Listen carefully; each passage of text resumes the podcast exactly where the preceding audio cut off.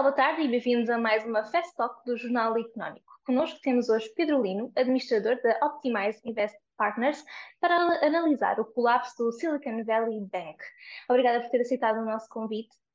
Obrigado, Pedro, Isabel.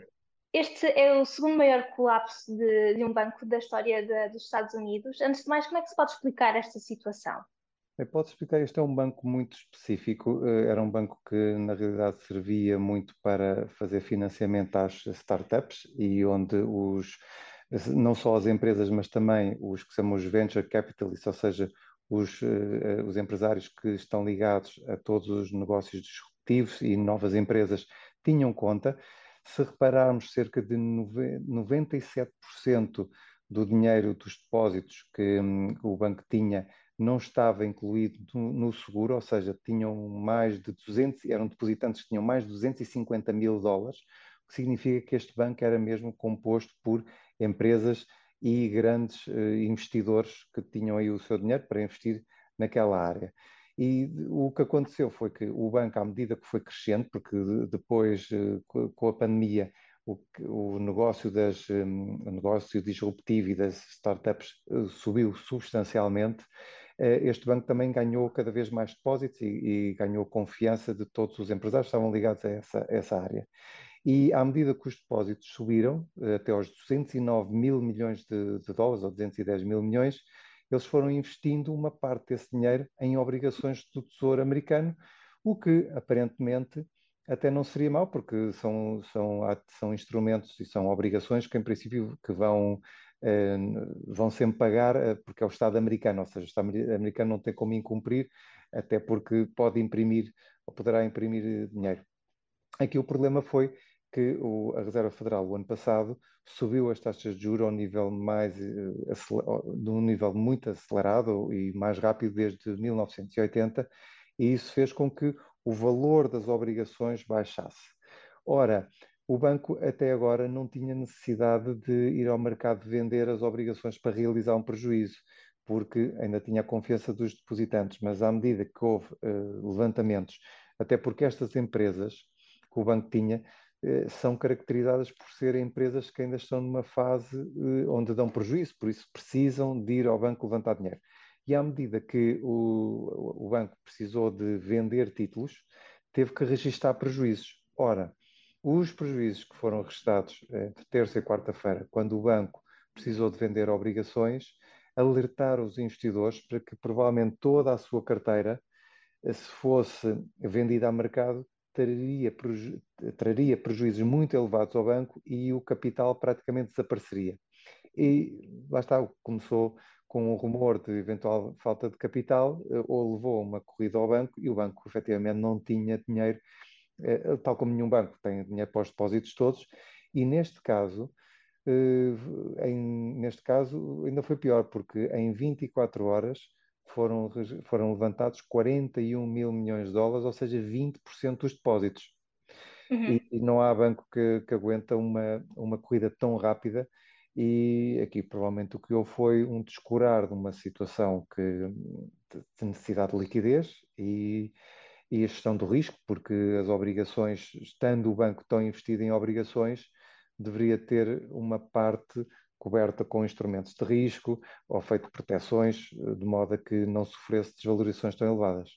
Mas trata-se de um caso isolado, por exemplo, entretanto, também já foi anunciado o fecho do Signature Bank, outro banco norte-americano, Há risco de contágio aos bancos europeus? Por exemplo, em Portugal, o BCP poderá estar em risco? Não, os bancos europeus uh, acho, que não. Aqui a questão, no, no caso americano, uh, os investidores estão um pouco desconfiados com os bancos regionais, porque esses sim também têm maior exposição às empresas locais, às empresas que lançaram os seus negócios e têm provavelmente uma, uma maior dependência, eh, mesmo em termos, em termos de depósitos, daí os bancos regionais terem caído cerca de 35% eh, no último mês, na última semana caíram à volta de 30%, e os grandes bancos, como o JP Morgan, eh, caíram bastante menos, caíram cerca de 10% até um pouco menos. Ou seja, há aqui uma diferença entre o que são os bancos regionais, que podem efetivamente, alguns deles, sofreram o efeito de contágio e os, os, bancos maiores americanos.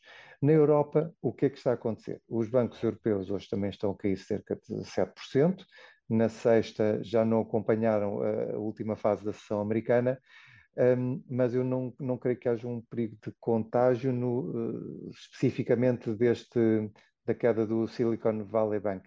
Aqui uhum. o que há é os investidores a perceberem que os, uh, a subida dos juros é boa, por um lado, para a margem financeira dos bancos, mas, por outro, também desvaloriza os ativos que eles têm. E eu acho que é um pouco isso, acordar para a realidade que nem tudo é bom nesta subida de taxas de juros, ainda por cima, pela violência que teve. Certo. Mas é de esperar algo parecido com o que aconteceu, por exemplo, com, com o Lehman Brothers? Ou acha que, que é um cenário que para já não está em cima da mesa? Não, acho que não está uh, todo em cima da mesa, porque o Lehman Brothers e, e a crise financeira de 2008 foi, começou com uh, a falência de bancos de investimento que estavam alavancados, ou seja, que tinham 34 a 35 vezes o valor do, do seu capital próprio investido, ou seja, eram bancos que eh, qualquer oscilação no seu património podia, uh, podia no fundo, acabar com o seu capital social e podiam torná-lo uma situação de falência. Aqui não, estamos a falar de bancos que estão alavancados uh, 10 vezes, 10, 12 vezes, ou seja, o seu, o seu, um, os seus capitais próprios, o seu ativo vale 10 a 12 vezes os capitais próprios, uh, não é uma situação tão extrema como uh, estávamos em 2007 e 2008, onde os bancos de investimento tinham pouco capital para todos os investimentos que tinham. Esta é uma situação que, eh, tendo em conta que hum, uma parte substancial estava em, eh, uma, uma, parte dos depósitos estava em obrigações do Tesouro americanas, não, não, a questão aqui não é do risco, é mais da questão do tempo, que é se o banco conseguisse aguentar os títulos até à maturidade, seja 5 ou 10 anos, ele iria receber o dinheiro de volta. Ora, aqui a questão é que os depositantes estão a levantar mais depressa o dinheiro e isso obriga, está a forçar o banco a ter, a ter prejuízo nas vendas que realiza. Mas eu, eu afastava a crise de 2008 desta. É verdade que é a segunda maior falência de um, de um banco, é verdade que é algo muito específico, mas também temos que perceber que o setor das empresas tecnológicas e das startups teve um crescimento brutal desde a pandemia uhum. e foram bilhões ou trilhões de dólares canalizados para esse especificamente para, esse, para essa área da economia. Por isso também é natural que comecem a existir bancos que, que estivessem mais vocacionados e mais focados nesses empréstimos também a, a, ter alguma dificuldade. Por outro lado, também já percebemos que uh, não existia, a regulação não era tão estrita para estes bancos como eram para os bancos eh, grandes e provavelmente isso vai mudar, aliás como Joe Biden já anunciou, que provavelmente para os bancos hum, regionais e para estes bancos mais focados em alguns segmentos de mercado, provavelmente a regulação vai ter que ser eh, apertada, porque sendo esta a segunda, a segunda maior falência de um banco, tem que trazer algumas lições, não só para os, os bancos, mas também para as entidades de supervisão. Sobre essa questão dos bancos mais focados, e, e mesmo para terminar, o Signature Bank era uma instituição especializada nas carteiras cripto. Como é que esse fecho pode influenciar e impactar o mercado das cripto? Bem, na sexta-feira o mercado das criptomoedas corrigiu substancialmente, uh, com muitas empresas, sejam startups, sejam também ligadas ao, a Silicon Valley, com receio que não pudessem uh, retirar os seus depósitos e que estavam a garantir algumas transações em criptomoedas. Ora, esse receio desapareceu a partir do momento em que o Tesouro Americano garantiu todos os depósitos e uh, eu diria que neste momento não há um grande impacto, até porque as criptomoedas já estão a recuperar, estão a subir mais 10% em algumas delas, eu acho que o maior receio, até pela dimensão, era o Silicon eh, Valley, e estamos a falar de 200 mil bilhões em, em ativos, e isso foi garantido pelo Tesouro Americano. Uhum.